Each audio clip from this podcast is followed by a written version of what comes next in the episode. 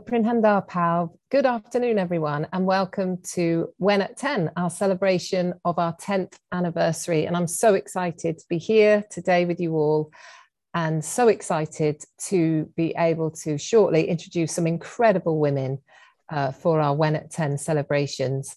We've got women who have been involved with WEN from the very start of our journey and women who've really been impacted by the work that Wen has done and have been along with us, holding our hands, supporting us, and um, helping us make the impact that we want to have. So today's about three things really. We're saying happy birthday to Wen. We're also wanting to celebrate what we've achieved with the help of our amazing members, all of you who are listening.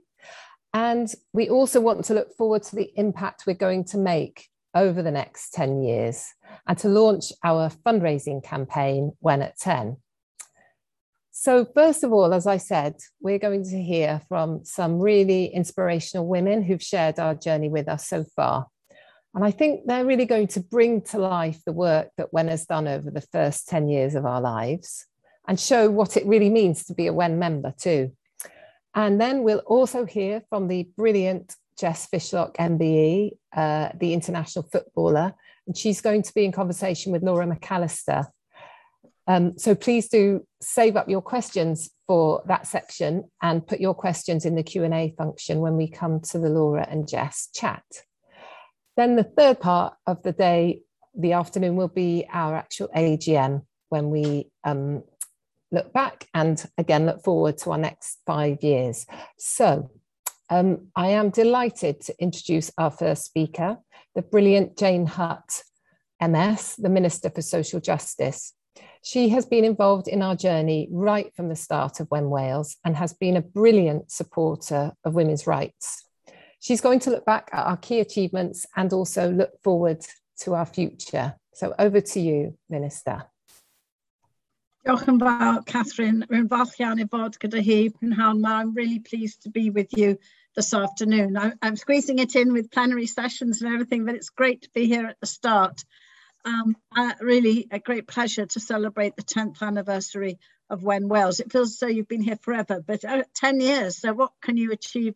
You've done so much in this decade, so much more to come. So can I just start by congratulating everyone who's been involved, setting up the organisation, founders that Kay and Kirsty we're going to hear from, but staff, trustees, members, crucially, because you actually are important as a membership organisation of women from across Wales and all the organisations. I always say to Catherine, you, you know, you're representing powerful voices from women and you've all played an important role to ensure WEN's, WEN Wales's continued success in bringing women together uh, across Wales and amplifying those voices. Very packed afternoon and I'm only going to be saying a few words, but I'm just brilliant speakers you've got all afternoon. I wish I was spending the time with you, but you'll be looking at the history of WEN Wales, as you say, current work and what the future holds.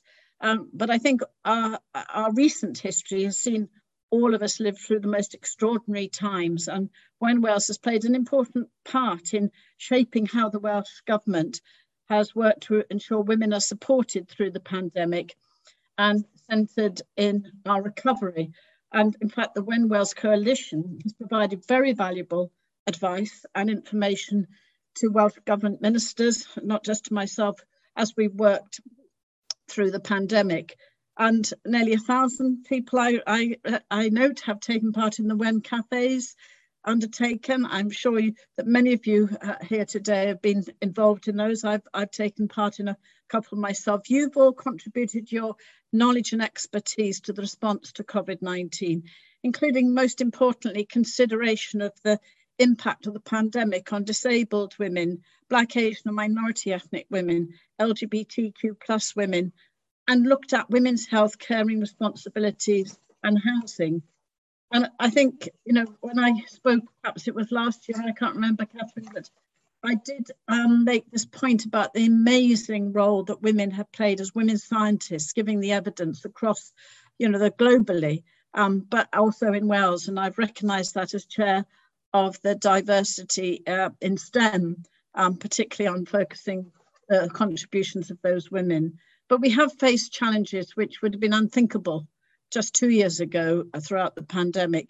Uh, but you have helped us WEN Wales and all you represent and all your membership feeding in and giving us that all important advice. I want to just focus for a couple of minutes on the importance of your mentoring program, the WEN Wales mentoring program. I know it's going to be, I can see mentors speaking and its mentees as well. It's going to be, it's a huge feature uh, uh, of, of what you have achieved because I've been part of it as well. I've been a mentor, and of course, you learn so much uh, by being a mentor, learning from your mentees so that you become the mentee and they become the mentor. But hearing firsthand the real life experiences and barriers which women still face in Wales, and you've got to do that by being with people with that experience, listening and learning from them. It's been a grounding learning experience for me, and every woman I've worked with has inspired and re-strengthen my resolve to drive forward change. And of course, you know, that's why I'm I'm in politics. That's why I, I I'm so fortunate to have the opportunity to use my influence to take forward and learn from those women and, and take action. But if you look at the mentoring scheme, it's, it's given diverse women from across Wales skills, confidence to step into public service, to become leaders. I'm delighted that so many of the mentees have taken that important first step into public life and excited that they represent the future of Wales. And, he, and it's been possible to do this virtually. I'll, I'll, never forget the coming together virtually at the end of the last scheme when we were all together and a few had their glasses of wine to celebrate their achievements. We did it virtually. We got everyone together. You did. So this year, WEN Wales is building on its legacy, to lead the All Wales Equal Power, Equal Voice mentoring scheme in collaboration with East Disability Wales and Stonewall Cymru. And I think this scheme, which is part funded by the Welsh Government, is so important because it will help to ensure that many more people from underserved and underrepresented communities will be supported to move into public life. And I do think this programme will help us to achieve the changes that we all want to see in relation to leadership and representation within Wales because it will help develop the skills, the expertise, potential and confidence, so, so important, the confidence of talented and diverse individuals from across Wales, from school governors to national government. We can, you can do it. I need to see diversity, inclusion and equality amongst our leaders and decision makers. And it's very much uh, in, in line with our quality and diversity strategy where we seek to ensure that Wales is run by people who are Welsh, who are who are the people of Wales. Running Wales must reflect Wales. And also just to recognise that, leadership and visibility has been so important. And uh, I think many of us actually were together uh, when we spoke at the unveiling of the monumental Welsh Women's First statue of Betty Campbell, uh, the first black head teacher in Wales. And the fact that this was so, so importantly organised, selected, showcased on, on TV, those five women, and a public vote led to the incredible, inspiring statue of Betty Campbell being unveiled in the centre of Cardiff in September. I think that's made a huge impact, and we will all um, celebrate that today. So we can't claim to achieved gender equality. We mustn't forget to celebrate achievements along the way we must continue on our work towards equality by making change happen. And I've outlined a few projects. Um, they're bringing about positive change for women and girls across Wales. And I know that we have more to do. I'm very pleased that in your uh, press statement for today, you recognise that we have committed in our programme for government to incorporate the United Nations Convention on the elimination of all forms of discrimination against women, CEDAW. And of course, every time I meet with WEN Wales, they ask me for progress on that aim. It's now firmly embedded in our programme for government.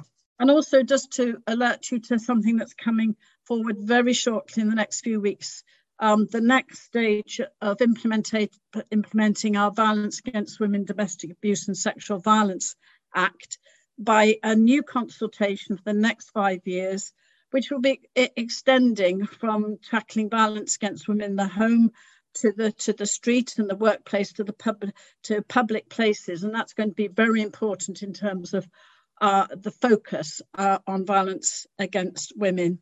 Um, that is so sadly still still so much uh, with us today. And we will work together i know and when we're wales will respond and all the organizations to the consultation that's coming up shortly. So we have more a lot more work to do. It's going to be great i'm sure to hear um, Jess and Laura speaking later on. I won't have that pleasure, but I will be listening to the statement by the Counsel General, where he will be formally um, confirming uh, the, the, fact that Laura McAllister is the co-chair uh, with Rowan Williams of that all-important independent commission um, looking at our future prospects in Wales. So I have got to leave you now. I hope I haven't overstepped my time with you, uh, but it's been an absolute pleasure to, to work with you, to support you, to be held to account by you as well, which I will expect of you from this day forward, as, as you would expect, but also out of that to make the change that we know is so important for women in Wales. And if we make that change for women, we make it for everybody. Diolch yn Thank you very much. Diolch Hope it goes well. Diolch yn Minister. Thank you very much, Jane Hutt, um, Minister for Social Justice. We really appreciate your support.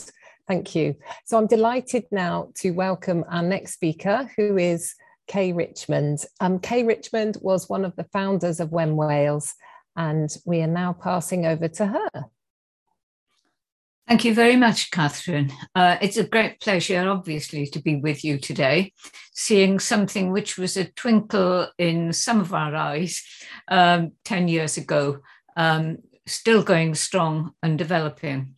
So that's absolutely excellent and good to hear uh, the things that Jane Hutt has mentioned about introducing CEDAW and other things in Wales it's good to be living in a country that takes the lead on things when appropriate, and nothing could be more appropriate than that.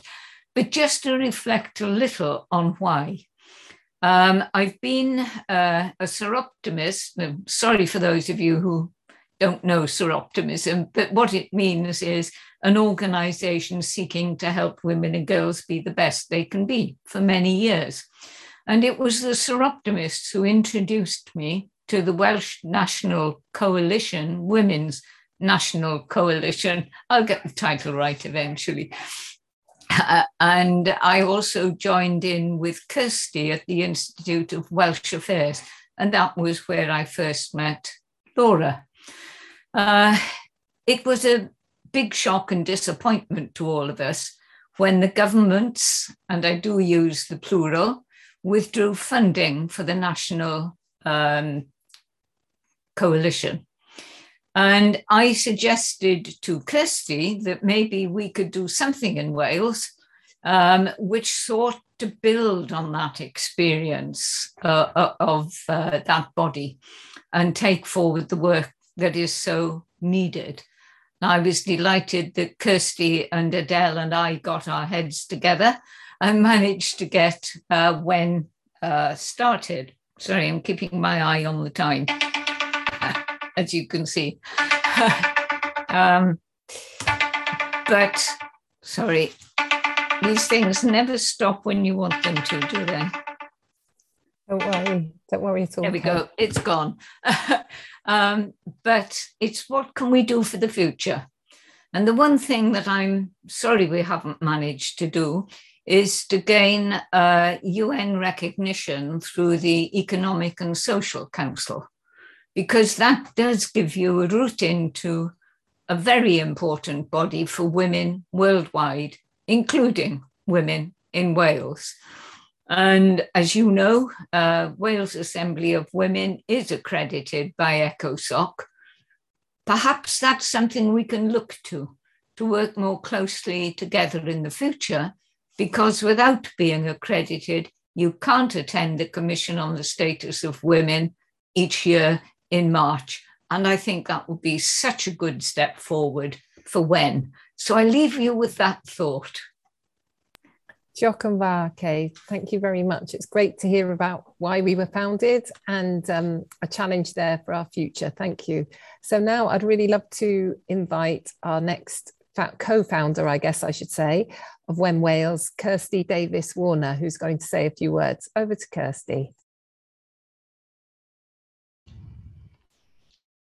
Hello, hi, thank you. I'm really pleased um, to be invited to speak today, and I share um, Kay's pleasure. It's really nice to see you on screen, Kay. Um, I can't believe that Wen is 10 years old, and when we set up Wen, um, as Kay's alluded to, is because we felt that there was no vehicle in place to make sure that women's voices were being heard at the heart of decision making in the designer services which affected them, but also that we weren't being represented in the arenas that we needed to be.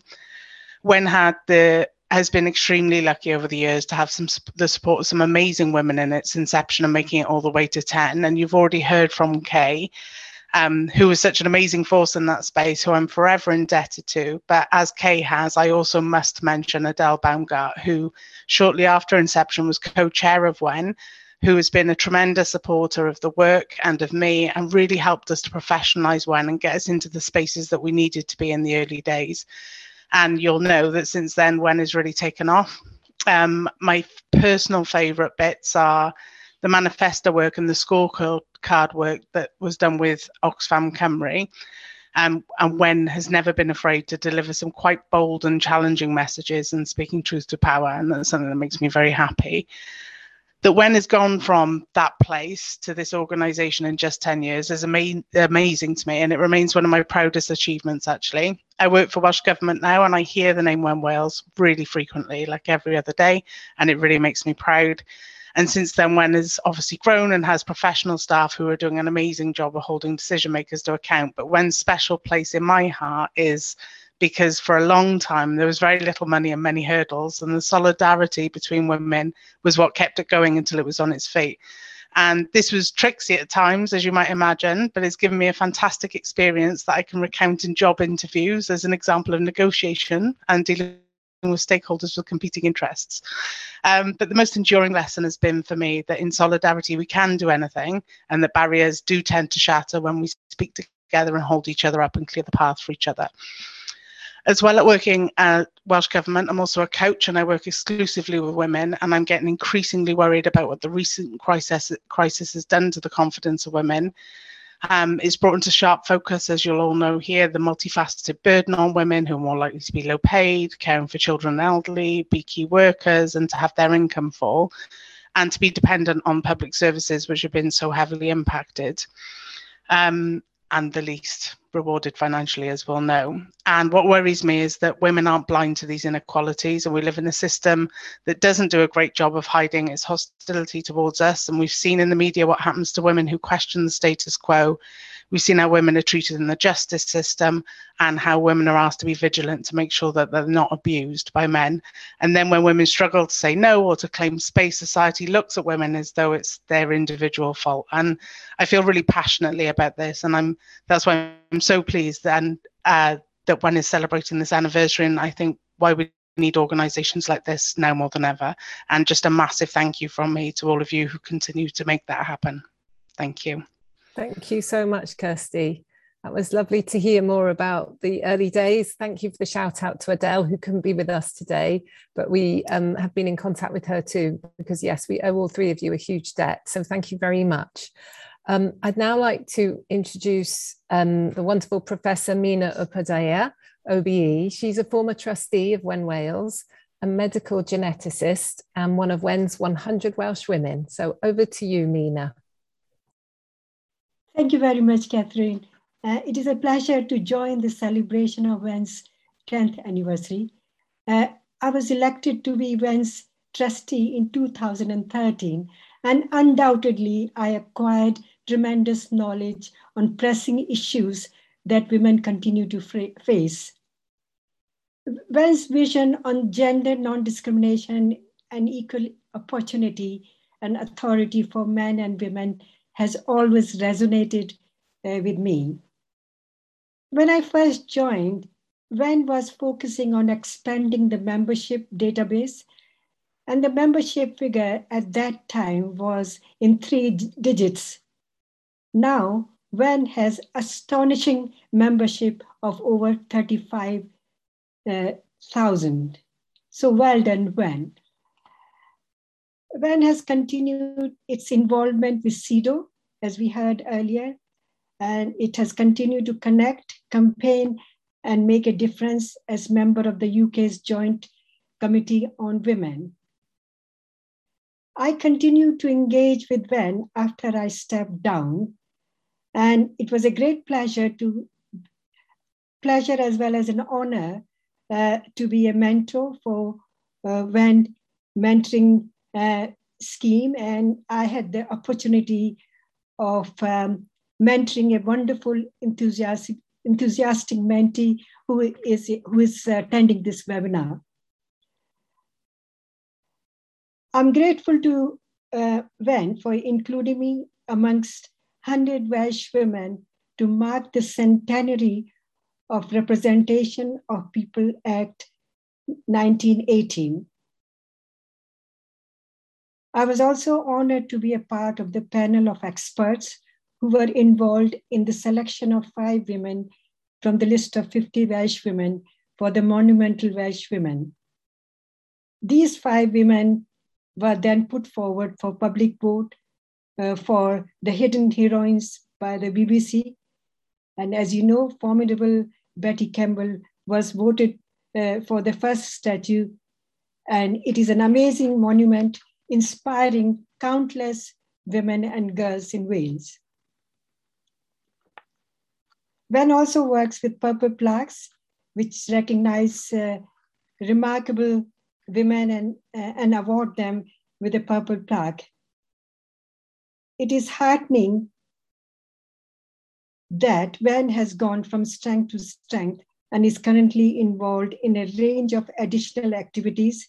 To name a few, International Network, Stopping Violence Against Women, the Equal Right to Health and Finance, and the Value of Care work. I pay, tribute to WEN for being an exemplary organization and wish them all the best for its future. Thank you.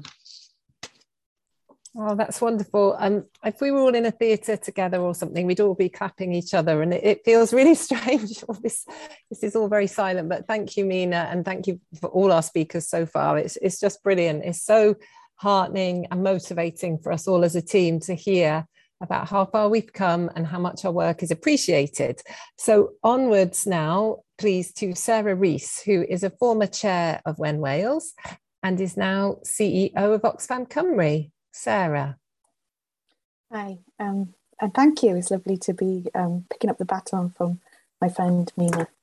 Um, it's a real honour to get the chance to speak to you all as we celebrate 10 years of WEN Wales. Times have really changed over this last decade for women, um, with some amazing highs, but we still have so much work to do. At the time I stood for the role of chair in 2013, I was five months pregnant, and I was inspired to show other women that you can juggle a senior position with motherhood. But I had a lot to learn. Whilst I was battling with sleepless nights and breastfeeding, I was made redundant from a job that I loved. And the day that that letter dropped on my doorstep when my daughter was less than 12 weeks old was devastating. But it was WEN who saved me from feelings of hurt and anger that could have consumed me and ruined such a special time in my life. I'll forever be indebted to Eleanor Davis and the members of the WEN board who listened, advised, cared, and supported me.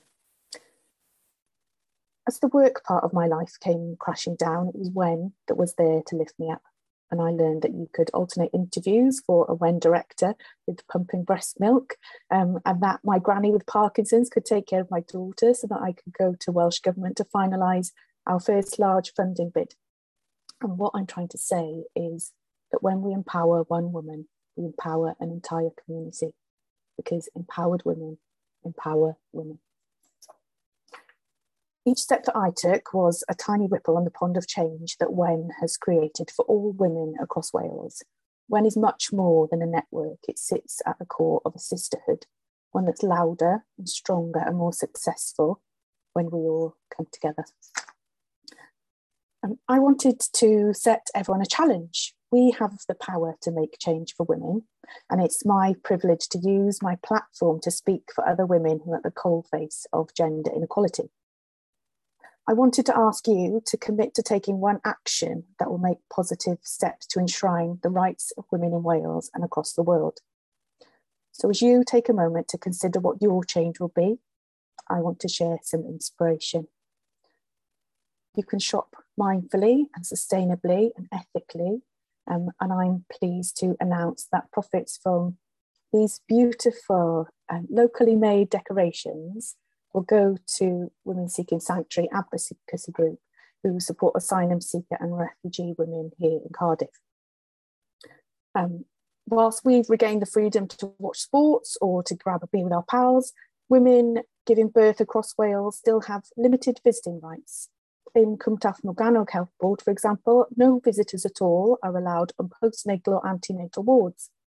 That means that two hours after giving birth, your birth partner has to leave and you're on your own with your newborn until you go home. You could ask our Health Minister, Eluned Morgan, to act on change for that. This Saturday is Transgender Day of Remembrance. The Welsh Trans Alliance and Pride Cymru will be hosting a vigil on the Senate steps at 2.30 um, and you could turn up to this event and show your support and be allies to our trans community. So please do take a moment, share in the comments or on social media what your action will be. And thank you, especially to Catherine and all the team behind the scenes at WEN Wales. It's great for us to celebrate, to thank you, and all take small actions for gender equality because together we make real change. Thank you. Thank you, Sarah. Thank you so much. That was brilliant and so good to remind us that we all do, we, we all hold power ourselves and we can all take action to make things better for others. So thank you for that reminder. Um, and now on to our next speaker, the fantastic Auriol Miller, who has been a mentor on the WEN mentoring scheme and is director of the Institute of Welsh Affairs. Auriol. Dockenware, thanks very much indeed, Catherine, and really great to be with you all here today. Uh, it's a real honour to be asked to reflect on WEN and the contribution that you've made, that you are making, and that you will continue to make into the future in terms of gender equality. I've been involved with WEN for about half of these first 10 years. So I want to talk first, please, about why mentoring future leaders really matters to me. And then we're going to go on a bit of a voyage into the future. Um, I took up my first leadership role at the age of 29 in rather unusual circumstances. I was working in Burundi in Central Africa in the middle of an ongoing civil war, and my boss had had a series of death threats made against her and her young family. So she left quickly, and I was handed the keys. I learned on the job running an organization with 140 staff, seeking out and finding my own mentors all men, a good 15 to 20 years older than me, who had the networks and the confidence that I didn't. They were very generous with their time and support and have remained friends ever since. And I've always really valued those relationships. And I made a really early decision to pay that kindness forward whenever I could.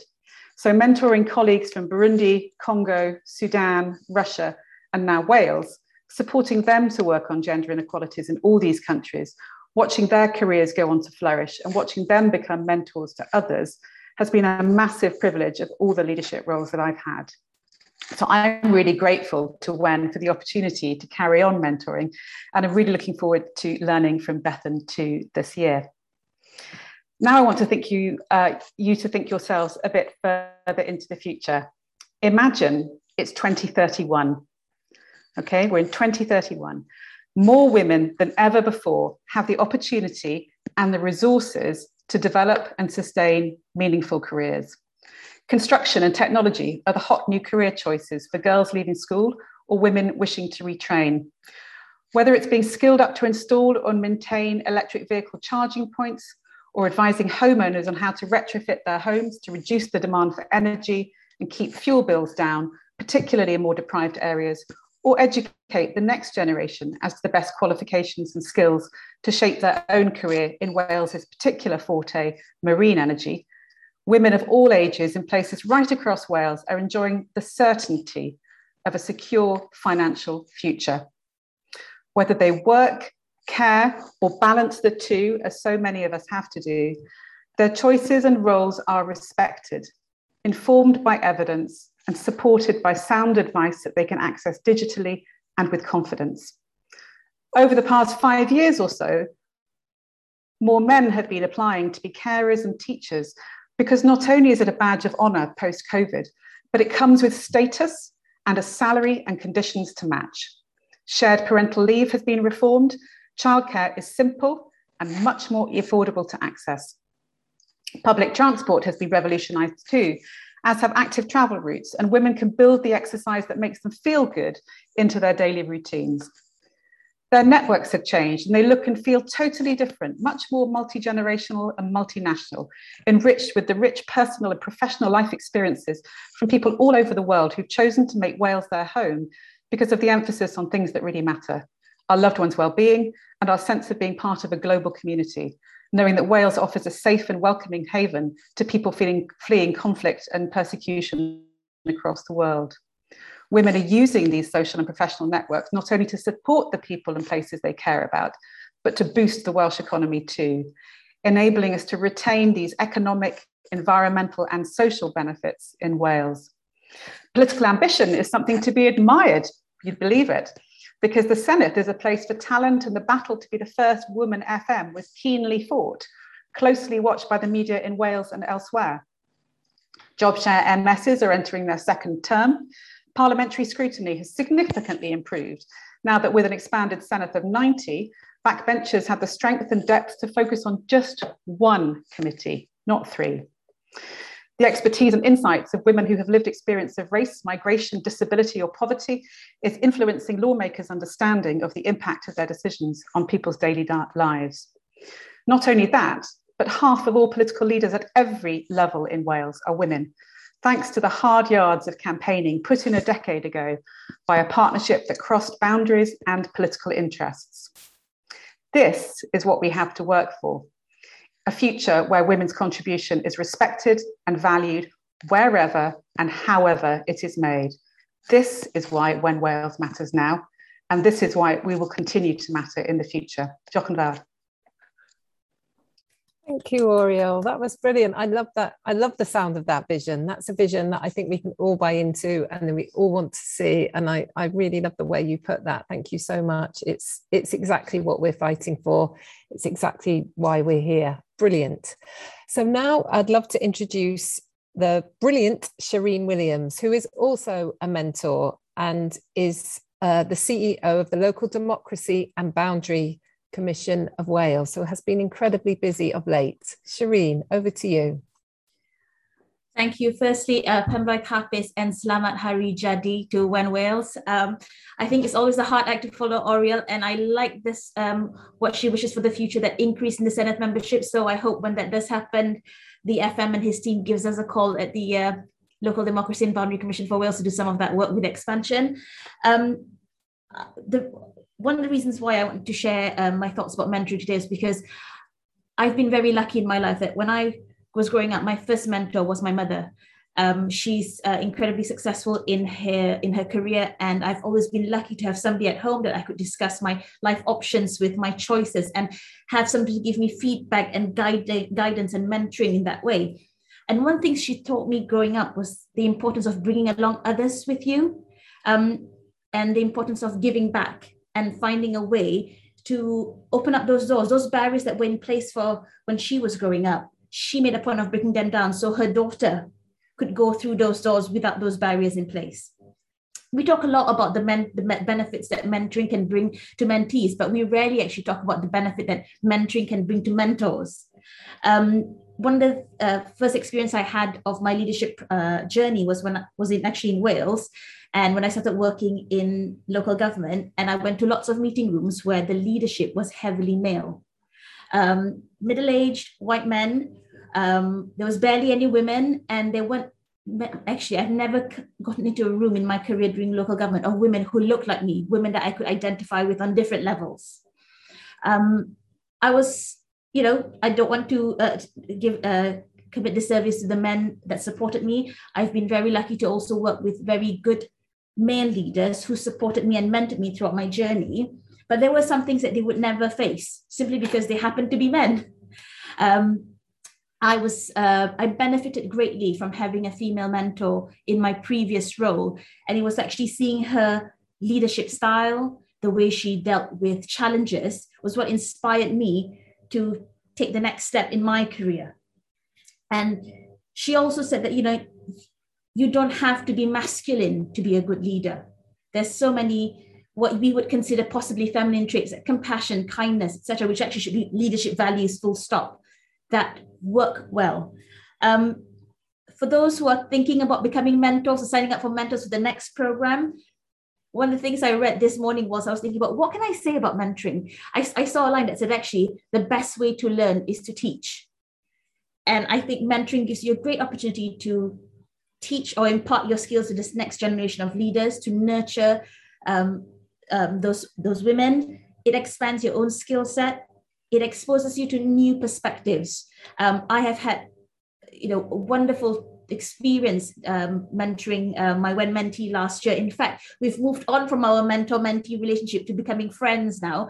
And recently, I had lunch with her, and I actually spoke to her about a possible public appointment opportunity for myself because that was an area of expertise she had. So it's it's interesting how the network and the relationship changes. And my wish for the future, just like Auriol, is a leadership that represents us all. I have a mixed race stepdaughter who's visibly Muslim, who is half uh, half Pakistani, half European. I want her to be able to look at the Senedd. I want her to be able to look at her local leadership and say, actually, I can see somebody in there that looks like me. And if I want to go down that route, that's something that I can because my stepmom, my mom, my aunt, etc. These wonderful women of the previous generation have helped broken down those barriers for me.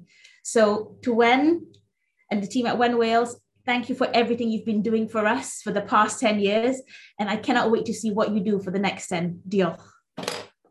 Thank you, Shereen. Thank you. That was wonderful. And um, it, absolutely mentoring is so important. Mentors have been also really important to me in my life. And we're really excited that the Equal Power, Equal Voice mentoring scheme will be launching on December the 9th, and you're all invited. I'll get my little plug in. Um, so now I'd really love to introduce our next speaker, who is Shavanah Taj. Um, also has been a mentor and um, all around brilliant woman. She's the General Secretary of Wales TUC. Shavanah.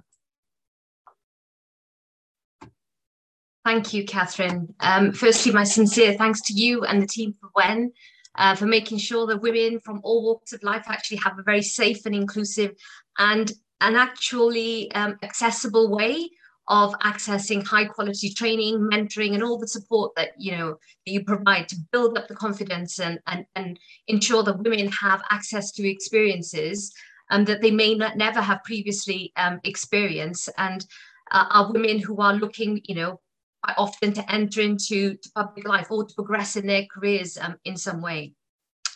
But as a trade unionist, of course, I would say a, a woman's place is absolutely in her union.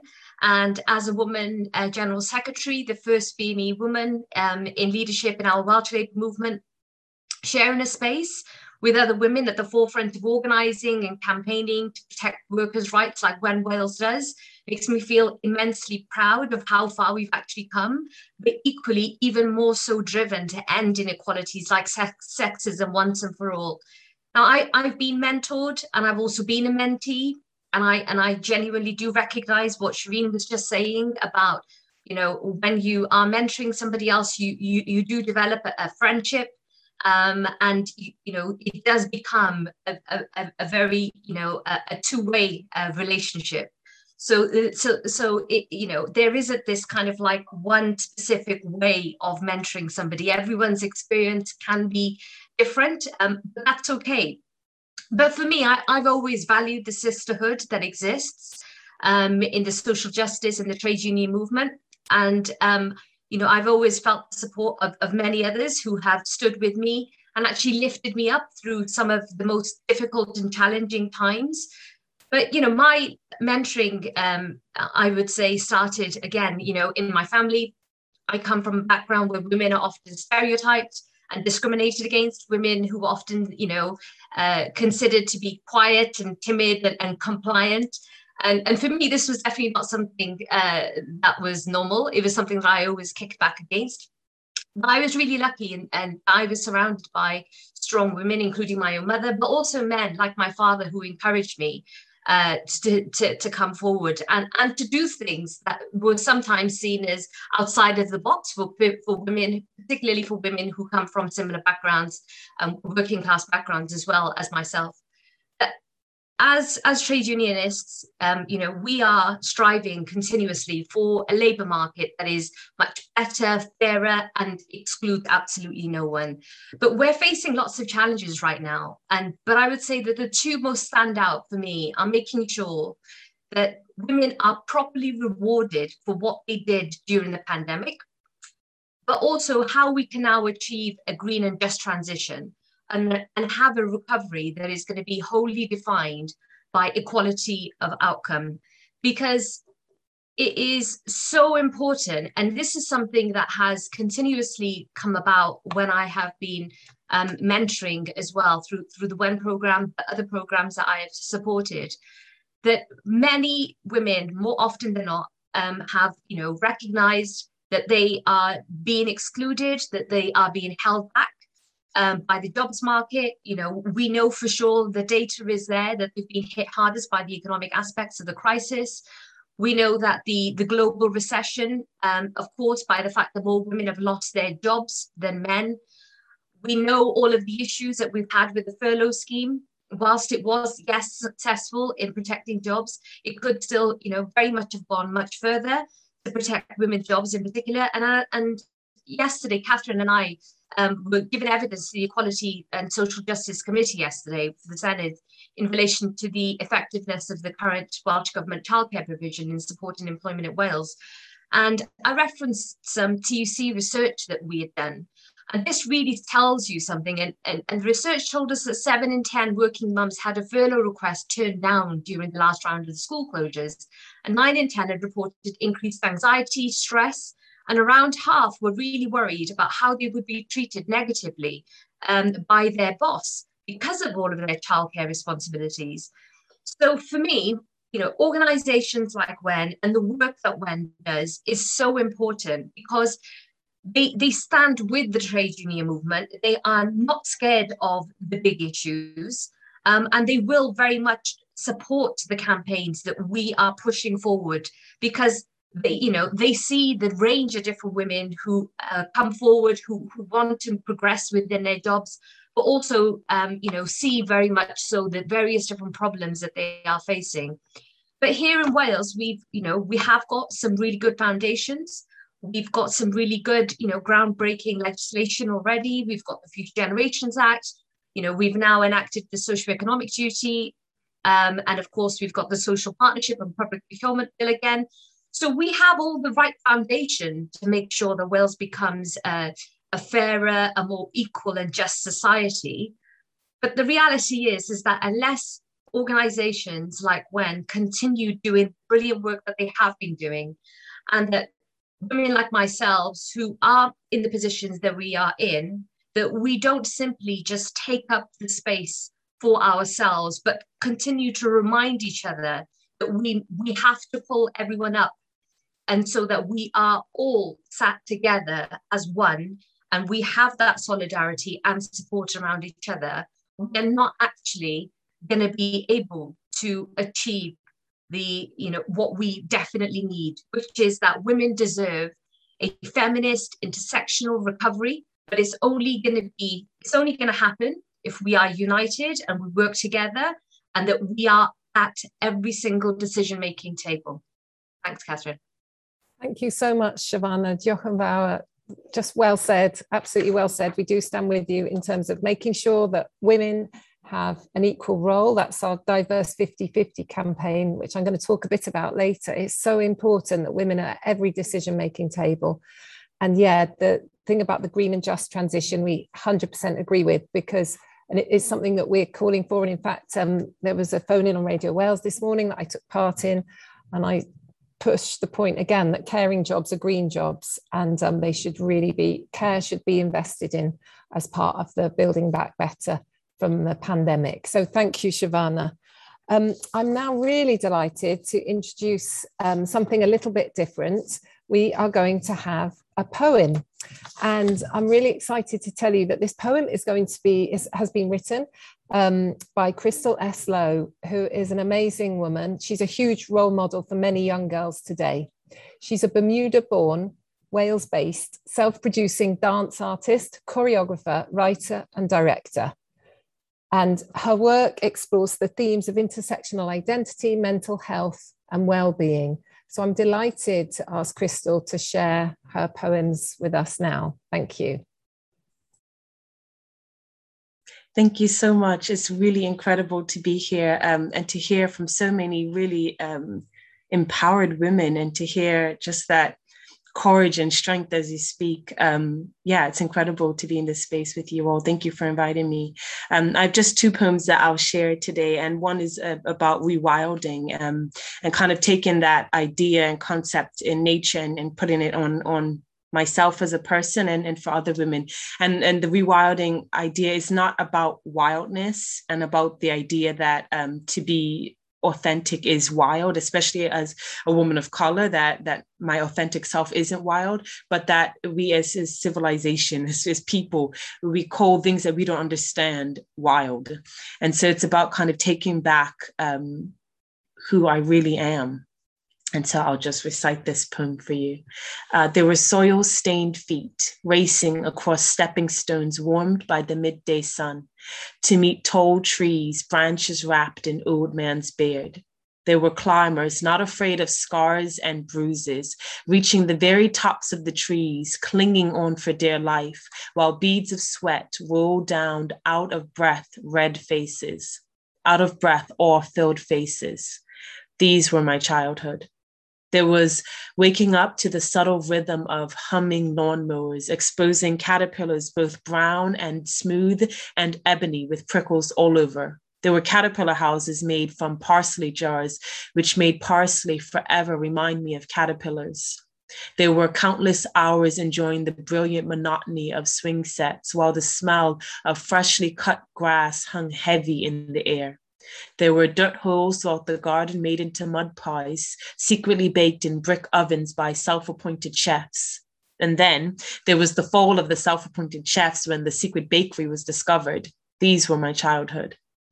There were seas of bright yellow dandelions flooding the garden. There were cartwheel lessons through waves of sun bleached grass led by instructors who remarkably resembled sisters. There were visions of outstretched mirrors, twirling skirts, hovering dancing legs, while golden headed weeds watched in awe. Then there was the crashing of applause like currents at the end of their journey. These were my childhood. There were books with innumerable pages read by her familiar voice, catapulting us all into very strange and wonderful worlds, worlds even more wonderful than our own.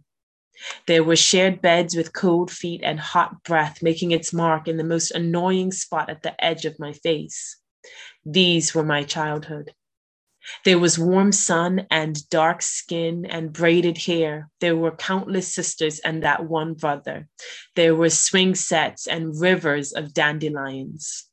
Those were my childhood.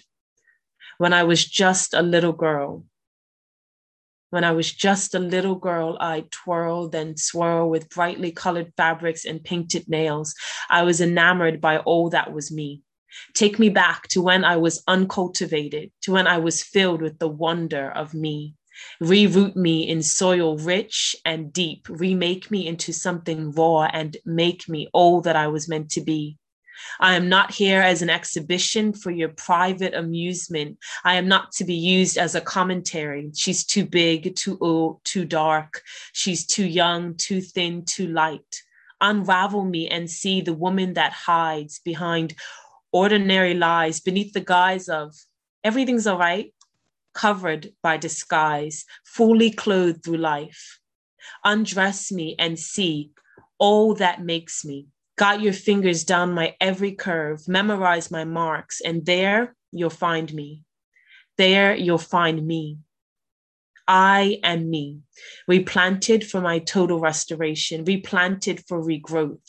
I will rebuild me into something true, reconciled to who I'm meant to be. I have exiled all that doesn't add up to me. Wild and free are all I want to be. So I strip away until all that remains is a little child, the girl I was, unafraid, undefiled by the world around. I am rewild. I think, um, thank you. Yeah, I just wrote that based on on everything that that comes off as we grow up or that should come off that was put on us as young as as as girls you know and i think that is is the is the thing that i, I keep hearing again and again in in in civilization in in nature and i don't know in, in culture in in community. And i and i hear today that the expectation put on women the things that are put on women, specifically women, the the assumptions um, as if we're, we're made for someone and not for ourselves, for our own pleasure, for our own um, encouragement, for our own empowerment, for our own fulfillment. And we are made for ourselves and to be that empowered being. So this uh, last poem is a shout out to all the women um, who are just refusing to bend under the weight of societal expectations. Shout out to all the women who name themselves. The women who don't let anyone else decide who they are, how much they understand, and where their place is in this world. Shout out to all the women who persist all alone, and to those who persist in pairs of women who support each other through it, whatever it is. Shout out to the women who stand up for what they know is right, even when others tell them they're wrong. To the women who stand against injustice of all kinds and never take no for an answer. Shout out to the women who understand their worth and who fight to be valued in the ways they deserve. Shout out to the women who have given up, been shamed, quieted, and held back, and came out of that place and became something great. Shout out to all the women who define greatness and success for themselves and not those definitions imposed upon them. You women are who I look to when I forget who I am, what I'm doing, and what I deserve. I look to you and you remind me of all I am and can be. So keep going, be passionate and brave, break down and take rest, be everything you decide to be. Thank you so much.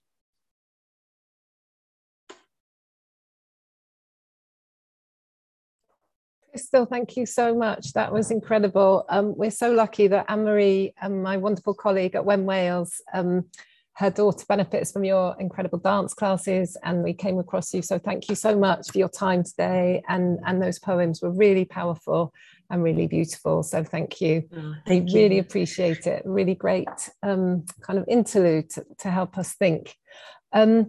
So thank you, Krystal. So I'm delighted now to introduce um, Grace Quantock, who is a former mentee of Wen Wales and um, also now an incredible board member in various places. So I'm going to ask Grace uh, to share her experience of, of Wen Wales. And over to you, Grace. Uh, diolch Catherine. Thank you. Yes, hello. I'm so honoured and delighted to be here. Um, I'm Grace Quantock. I am a therapist, a writer, researcher, and public appointee. I sit on boards across social care, health, and human rights. And that's because I'm a graduate of the WEN mentoring scheme for women in public life. So, when I first discovered boards existed in my mid 20s, I knew I wanted to contribute to the conversation. I didn't know how. My first interview for a health board had over 250 applicants, and people had flown in to interview. Um, and I had got the bus from my council estate in the valleys and was kind of surprised to be in the room, to be honest, and didn't really know what to do when I was there. Um, I was the only person in the room who wasn't a mayor or a former head of social services or a retired captain of industry, or at least that's what it felt like at the moment. I was the only visibly disabled woman in the room. I was the only person under 30, and I was one of just a handful of women. I didn't get that role but I knew at that time I was going to need support to understand this incredibly complex landscape and how to navigate it as a woman who holds multiple marginalized identities. Um, and so I was really lucky to come across Wen's mentoring program for public appointees, and it has been life changing for me and for my family. So now, today, I am an independent board member with Social Care Wales. We are the national body for social care in Wales, and I am a board member there and I deputy chair regulation and standards. I am also an independent member for Digital Health and Care Wales, the NHS Wales digital body, where I'm deputy chair of audit. I also am an associate non-exec with the Wye Valley NHS Trust in Hereford, where I'm also wellbeing guardian. And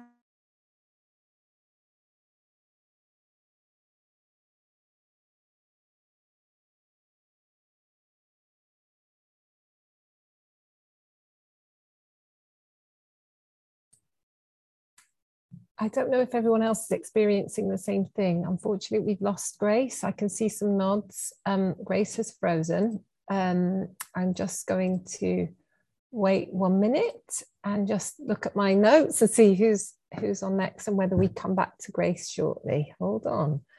Um, so I think as um, Grace has frozen, but she was sharing such a powerful message of how many boards she's on and how incredibly well she's done. Um, I'm now going to invite Mia Rees, who was next on the list, if that's okay. So can I pass over to Mia? Um, Mia, it'd be wonderful to hear from you. Oh, thank you very much, Catherine. Uh, and I'm sorry that I am the uh, halftime entertainment for, for Grace, who is a very worthy speaker um, and has uh, uh contributes to public life in such an incredible way. I really hope that we can all hear from her um, at some point this evening.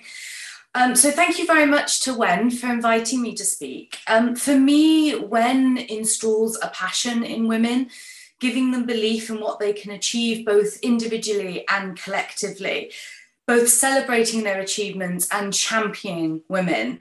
And this is epitomised by well, Wen Wales's celebration of 100 Welsh women. Uh, being a Wen mentee was truly a transformative experience for me, which might sound a bit OTT, but that's who I am. When I became a mentee, I had no confidence to take myself to the next level. I had knowledge and I had understanding of the world and what I thought I wanted to do, but just no belief that it was something that I could do. I very much thought it was something for others. However, Wen gave me that confidence and helped me overcome those barriers and gave me that self belief that, yeah, you can go for it, you can achieve it. not just that I can, but that I was wanted in that space. I met amazing women who I believed in and who believed in me, and that was incredibly powerful. Since becoming a Wen mentee, I have become a counsellor in Cardiff. I have joined a board uh, for Cardiff YMCA, which I'm incredibly passionate about and I thoroughly enjoy. And this year became the uh, chair of the largest subcommittee of that board, overseeing all of youth and community for Cardiff YMCA's provision in Cardiff and the Vale, which I'm super excited about and really honoured to be given such responsibility. And I also stood for to stand for the Senedd uh, in in May, uh, which was a hugely exciting experience and uh, not something I thought I would do, certainly not before I was 35. So it was a, a really incredible experience and I learned a lot. And um, I have to say, I, I thoroughly enjoyed quite a lot of it, much to my surprise. These roles have made me stronger and made me believe strongly in the important role that women need to play in public life. We are not an optional extra. We are a necessity to public life. It is to, if it is to function well and if it is to really represent the community that it should serve. Um, I'd like to wish Wen a massive good luck for the next 10 years.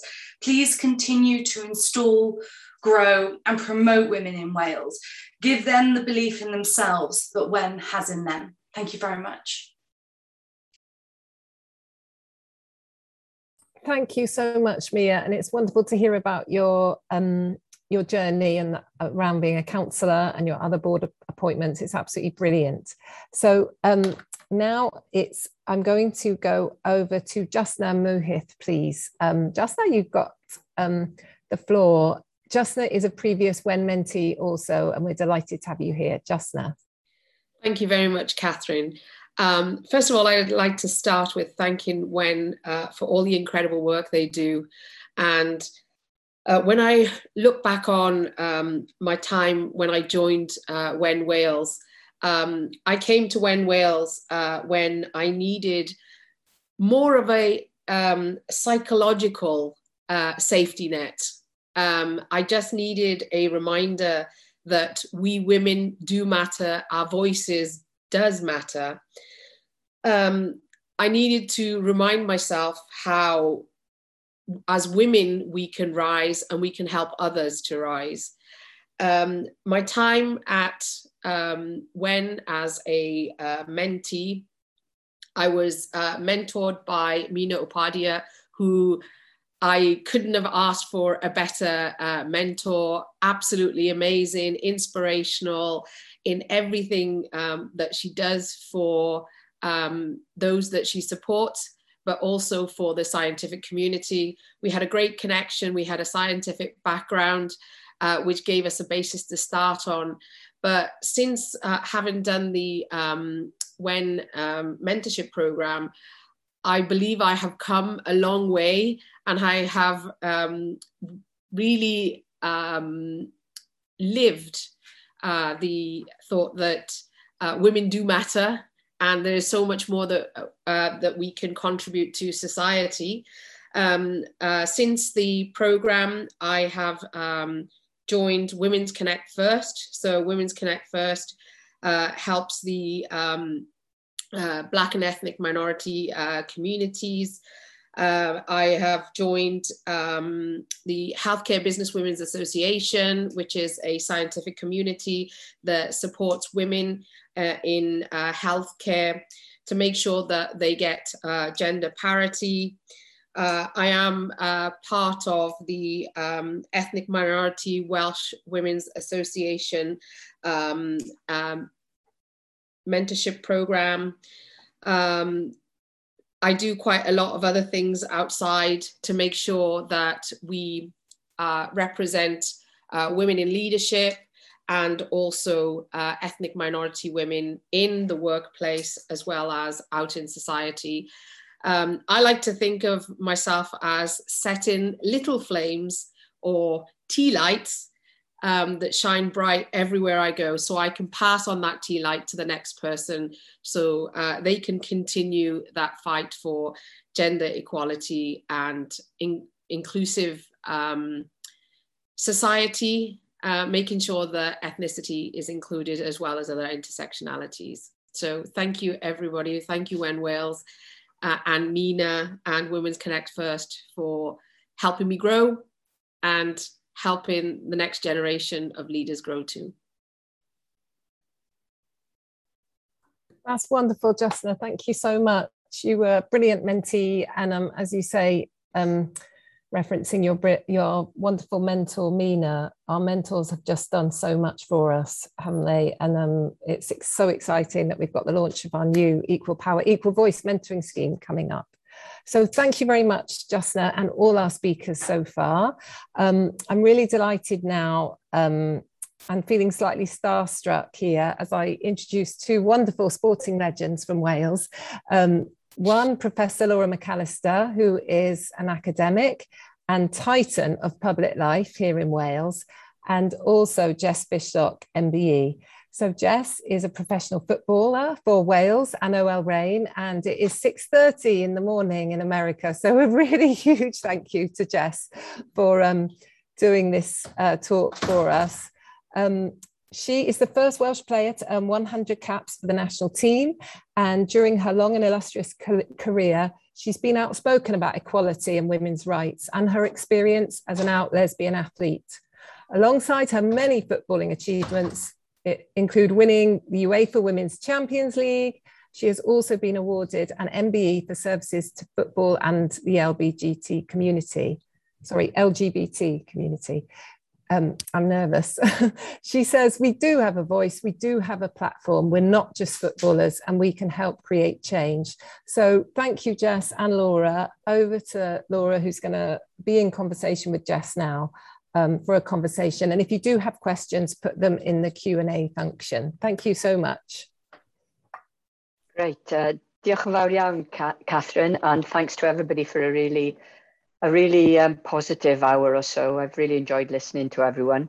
Um, okay, um, Jess and I go back a long way. I think that's the first thing to say. Um, when when I was captain of Cardiff City Ladies, I remember a skinny little kid coming along who was about eight or nine. Um, she'd been involved with the uh, Cardiff Council. I think it was called Champion Coaching. Is that right, Jess? At the time, yeah, yeah, yeah. She she'd been spotted already as being a, a kind of momentous talent. But I can remember her coming along. She was a sassy little kid she was uber confident, um, but so, so talented.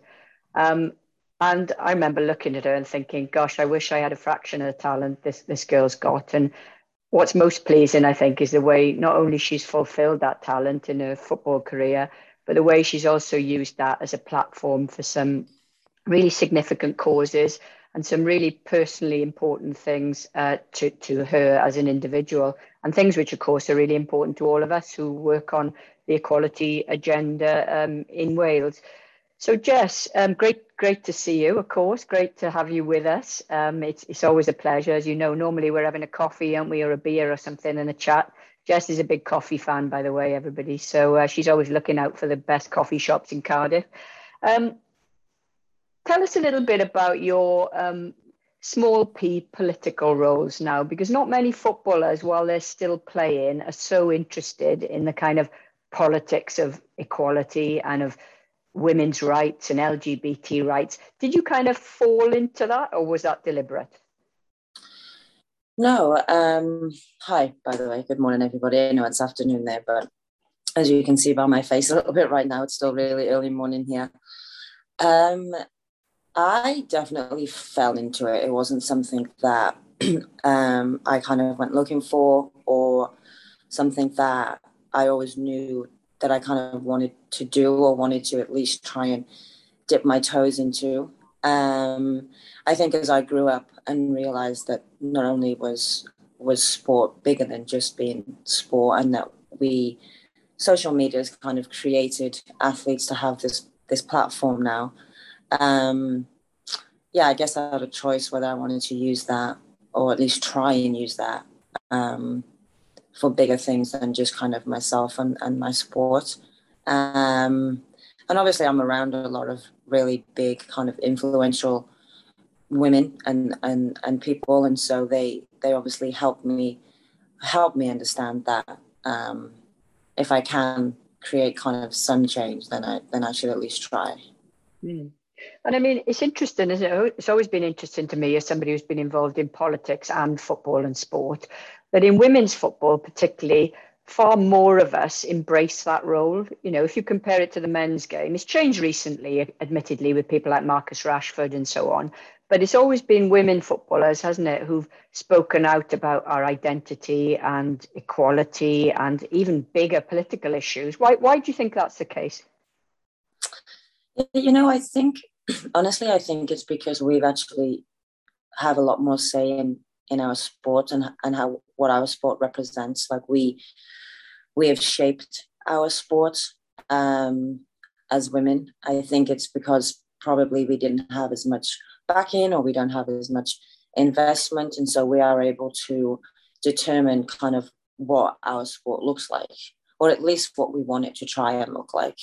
Um, and I think that's why a lot more women athletes um, in kind of any any sport that, that they're in have a much bigger voice um, and actually want to create the change. I think for so long, the sport kind of never really gave us anything, and so by being having a voice and by by creating the change that we want in kind of society, um, that has always kind of fulfilled us in a different way. But as now sport and women's sports become bigger and bigger, um, it actually kind of aligns because it means that we can shape it to be exactly what we want it to be. And I just don't think that the men's side of sports allows you to do that. You know, I think it's so so kind of big and so corporate that um, I just don't think those voices are there. Mm. And uh, we're not making this conversation of obviously just about football and sport, but it seems to me there's parallels to be drawn with where we are in women's football at the moment and where we are in other sectors with equality because you know we've come a long way haven't we from the obviously from the days when i was playing um, and you remember some of that of course because you know you, you you knew us as internationals at the time and it's been great to see the current squad lo- looking back to the kind of people who you know took steps towards getting to where we're getting to now. So we've come a long way but we've still got a heck of a long way to go haven't we? Um, and it's about creating that balance isn't it? Of not being churlish about the progress we've made but equally being really driven by making the next step of change. And just, just tell us what do you think we've got to do to kind of own our game more and develop it in a way that to make it different for our, our, our children and our grandchildren yeah, look, that's a, that's a great question because I actually think we we are kind of in that little space where things are improving and things are getting a lot better, but we can't kind of we can't kind of be what's what I'm looking for. For so long, uh, women athletes have been in this little bubble where we're just we should be thankful and we should be appreciative of of whatever we get because whoever gives us something um, that that should be enough for us. You know, we've always kind of lived like that. Um, and, and we have to be careful that yes because things are getting better and there is more kind of investment and not just investment but the media are doing better things or and you know businesses are kind of investing a little bit more i think that what we can't do is fall back into that kind of um, bubble of being thankful again because the reality is is yes although things are getting better um, we're still probably 50 years away if not 100 years away from where they actually hmm. should be. And so we still have to keep pushing and keep fighting for change still for the future for our children. Um, but we we still whilst also recognizing that change has happened i believe you can do both um, but what we can't get to is being being caught in kind of stopping pushing for change because stuff has happened. Because actually, what has happened now should have happened a long time ago. And you know, as much as um, as much as yeah, we we can appreciate that and acknowledge that. You know, I'm also not going to sit here and be thankful for something that should have happened a long time ago. And we have to be careful that we don't, you know, revisit that bubble just because now we're actually getting a little bit of kind of respect that we, we should have got a long time ago.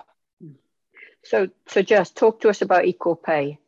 It's a big issue in the US, but it's a big issue for us now again in Wales, isn't it? Yeah, yeah. I think equal pay and, equality from that perspective is a very kind of big conversation, conversation that we're having and is is ongoing um, and I think that that it's something that is within kind of the whole of Wales, not just football. You know, in every kind of sport, you saw that the rugby just got first contracts now for the first time in Wales, which is a huge, huge, huge step. And you know, I keep reading about how amazing this is, and WRU are doing such great things, and I'm sat here going, it's 2021, and they're just giving out contracts, and I'm supposed to sit here and congratulate that move that should have happened a long, long, long time ago. Mm. And I, I just can't do that personally. Like I, ju- I just, I just can't because, you know, these, these women have uh, been incredible doing what they've been doing for so long. Um, and I think, so I think with, with equal pay, it, it's something that we have to fight for. It, it really, really is. And we have to have those uncomfortable conversations with the kind of big guys in the boardrooms. Um, and we have to keep pushing to get them to see why equal pay is so much bigger than just money, you know, because that's not what it is and that's not what it represents. Mm-hmm. Um, but unfortunately, that is all that anybody ever sees. And so our kind of messaging and our conversation has to be equal pay is not just about money, it's about so much more than that, you know, and if you can kind of push that out for what equal pay represents for the whole of Wales and the next generation, that message, I think personally, um, changes our country and changes our future. Um, and that's what we have to keep fighting for. You talked there, Jess, about the big guys in the boardroom, and I know you'll have used that term very deliberately. Um, you know as well that our sport is still overwhelmingly male dominated in terms of its governance. Um, that's typical across the world, as I know, having contested an election earlier this year unsuccessfully for, for FIFA. Um, thank you for your support in that, obviously. But you know, we, how do we start to change it? Because you know, I, I was conscious in my campaign where we're fighting. It's like pushing water up a hill. You know, we're making very, very, very slow progress. Um, and even when we do get women, unfortunately, on boards in football, they tend to be women who are voice pieces for men rather than women from our game, as I found to my uh, uh, to my detriment in that in that election. So, how do we start to change it? You know, have you got any thoughts on that? You know, I think that's something that we're all trying to figure out, um, and we're all trying to trying to find a way to get the appropriate people in charge um, to make to make the decisions that we kind of need for our game, you know, for the women's game, which is very different to the men's game in re- with regards to what it needs to, to thrive. Um, and, you know, in truth, you know, the system is broken and the system is flawed because, like you just said, you you try and get women in, and when even when you do, their voice is still probably not heard and they don't feel valued and they don't feel like like they can actually do what they want to do for the right reasons. And so it's not just about oh can we get a women in this kind of place? It's how can we get women in these places that can actually create the change that we need right? And be the voice that we actually need them to be. Um, and I think that that's going to be a long process. I think first and foremost, what we really need is to have men in charge that are allies to women. Because for me, it's going to be the people that are in charge now need to be allies for women because they're the ones that are going to be able to help us create the change that we need by putting women in places that will create the change. But if we don't have allies right now, that's never going to happen. And the truth is, is we, you can never kind of do these things alone, you know, and and creating the creating change for women and, and women's sports and equality. It's not just going to be women helping women; it is going to be men helping women because that's actually what needs to happen. And we need to make sure that whoever we have on the board, whether, whether they're male, whether they're female, we need them to have respect for women and for the women's game and for equality everywhere. And so I don't want to live in a world where it's just women looking out for women. I, I don't want to live in that world. I want to live in a world where men look out for women and women look out for what is right and men look out for what is right. Um, and that is how we actually are going to get where we create the change that we need. Mm. Yeah, and we, in a sense, we've got to do the two things simultaneously, haven't we? We've got to yeah. persuade the men who are in power to work with us now, but there's got to be a time when they, some of them, at least step aside to have a woman's voice heard. And I mean, you know, just just going back to my FIFA election, you know, 22 countries were big enough to vote for that, but you know, yeah. 33 weren't, and that's where we are, I think, in terms of thinking about having women from sport, women who know the sport, in, in the most important positions. You know, we're away from that at the moment, so we've got to find a way through. Just, just I'm conscious of time. Just, just tell us a little bit about your your passion as well to speak up for LGBT rights, because you know you've been very vocal, quite understandably. Um, I know that's not just from a personal standpoint, but there's a whole issue, isn't there, over social media bullying and young people and so on. And I know you're really passionate about that. Yeah, look, I'll always kind of um, fight and kind of stand up for the LGBT community. Well, for anybody really that I feel needs needs help, but you know, I will advocate for for our community. Um, I think, yeah, what kind of started that was obviously my youth was was a difficult time for me um, personally. Um, you know, it wasn't it wasn't so easy I mean, it's not easy now being uh, being gay and being out. Um, but back then, you know, it certainly wasn't wasn't easy at all. And I think for us as well, you know, we back in the UK, I still don't think that we're super progressive um, enough. I don't think the visibility is is is big enough for the LGBTQ community, and I don't think that's I don't think that's anybody's fault, but um, it just I, it just is the way that the UK is. I just don't believe that we're we're super progressive. It's still kind of a taboo subject. Nobody really wants to talk about it. Um, but I think over the last kind of, I think definitely feel for me over the last kind of five years, it's changing, and there's more and more being done um, for those conversations and difficult conversations. And I just feel that, especially with LGBTQ youth, um, it's a very it's a very dark place.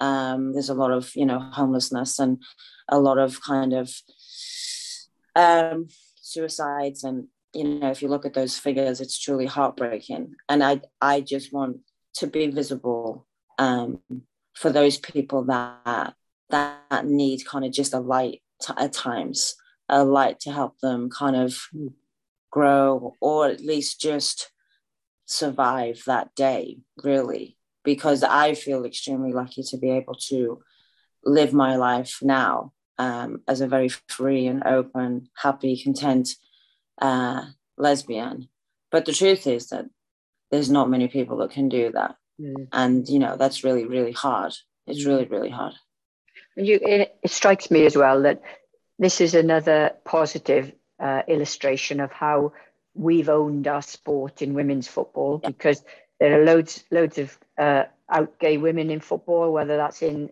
as players, as coaches, as as people involved in the governance of the game, um, and it is much more normalized when you compare it with the men's game, where we still don't have an out current gay yeah. footballer in the men's Premier League. I mean, in some other countries, yes, it's starting to happen. So, you know, we, we it's important that in this case, the men's game and men's sport learns from the women's game. I think um, I'm sure sure you'll agree with that. Um, there's a couple of questions coming in, Jess. So I'm going to chuck them at you from the uh, chat. Um, mm-hmm. Okay, uh, you've played in a few different countries, so that's a bit of an understatement. You've travelled the world, haven't you? Um, I wonder if you can highlight a few of the positive things you've learnt from those uh, countries that we could take forward in Wales.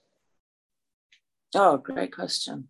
You know, one of the very one of the, the best things about my career is being able to live in all these different places um, and learn loads of different cultures.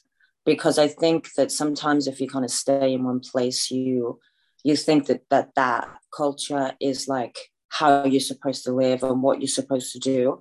Um, but I realized traveling the world that that the cultures are so different and that's okay. And and that every kind of place is has its own kind of way of that they that they live. And it, it doesn't mean that it's right or wrong you know? It's just different. And and that has really kind of shaped me as well as as a as a human to be honest with you.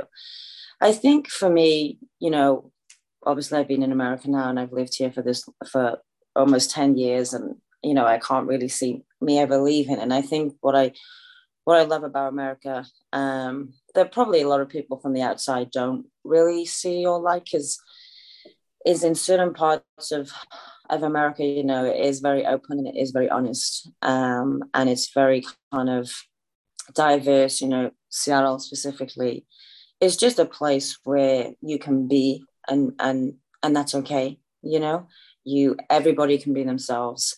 Um, it's like this little pocket of um, just kind of existence really. You live you do what you want to do when you want to do it.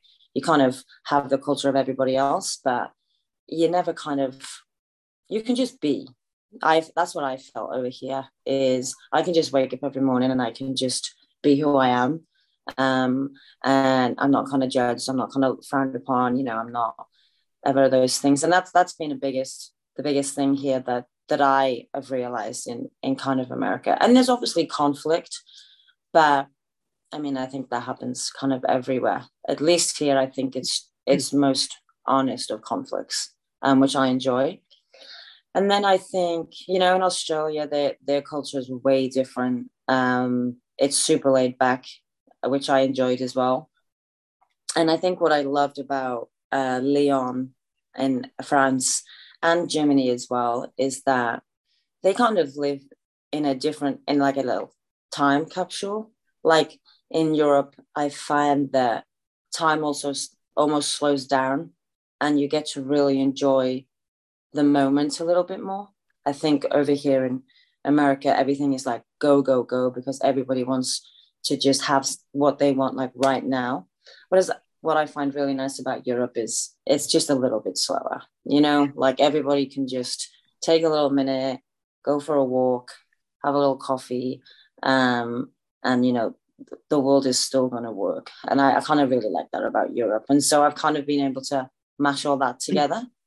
Um, and I think I think in Wales we can kind of put all that together as well because we're kind of a little country, we're kind of a little bit special. We should be able to feel like we can do whatever we want, um, but also at a slow enough pace that you get to enjoy it, right? Because otherwise, what's the point in doing anything?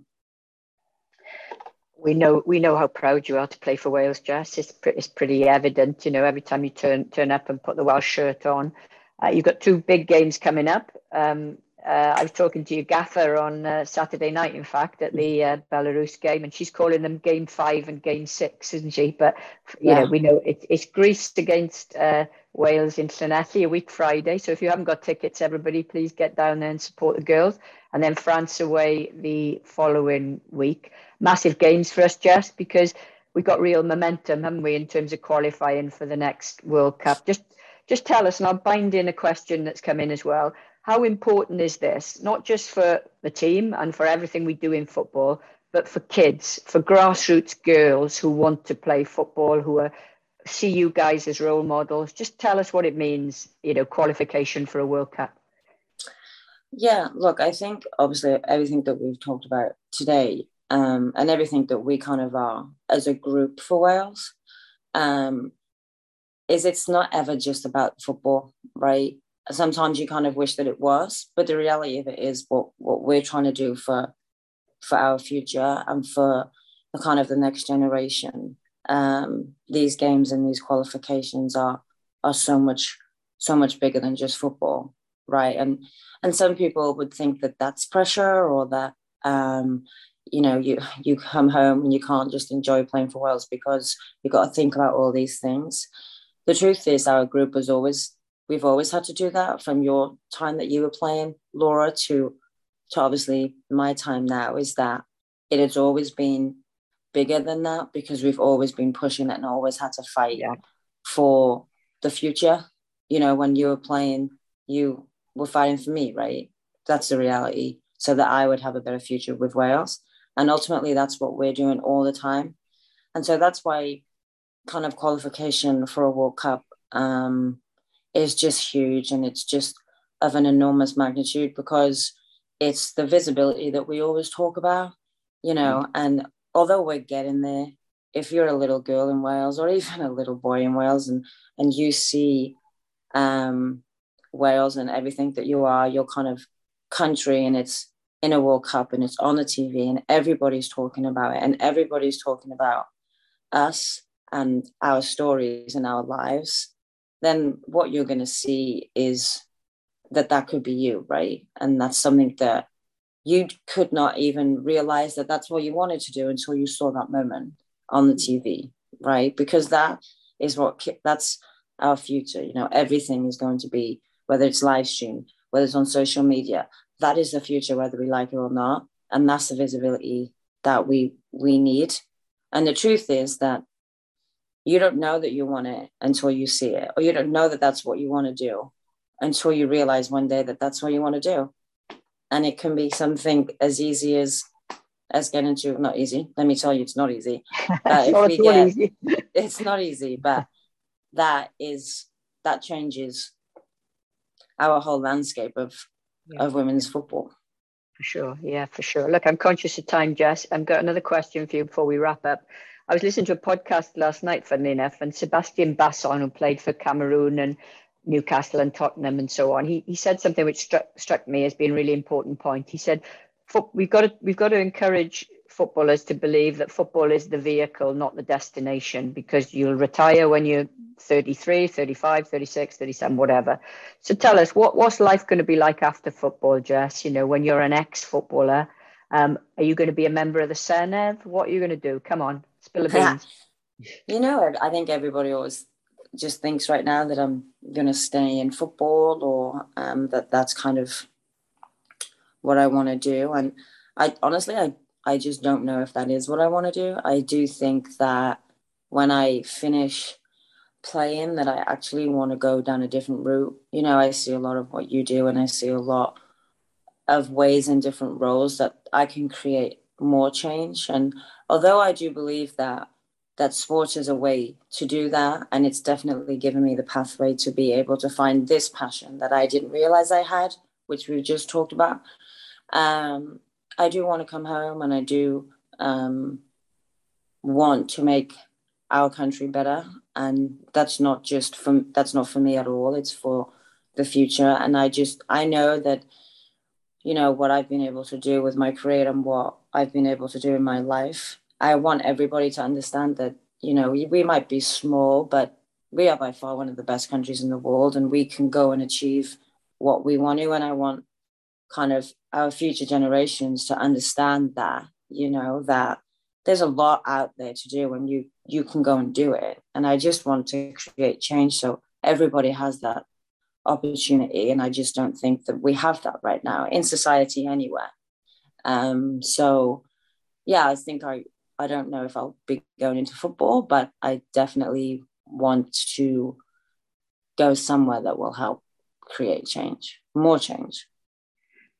That's that's great to hear, reassuring to all of us because we, we we want you in public life, whatever that is, and we want you back in Wales. You can go on holiday to the US, of course, but you're going to come back to Thanks, Wales. we'll give you permission. Um, we're going to wrap it up there. Just diolch yn fawr iawn. Um, I know Catherine's going to talk about this in a minute, but I think she's you better be careful and check your insurance with um, with Rain because I think she's going to rope you in for a bit of skydiving in the future as well. She's going to tell you in a moment what that's all about. But listen, pal, thank you so much. It's always a pleasure to see you. I'll see you in Llanelli from it from the stands next week, and wishing you all the very best, of course. Bye, bye. Diolch yn fawr, Jess, and diolch yn fawr, Laura. Um, thank you both so much. Jess, we want you back here. We want you as First Minister, please. Uh, when you finish playing your football, uh, we'll see you here as First Minister. That would be amazing.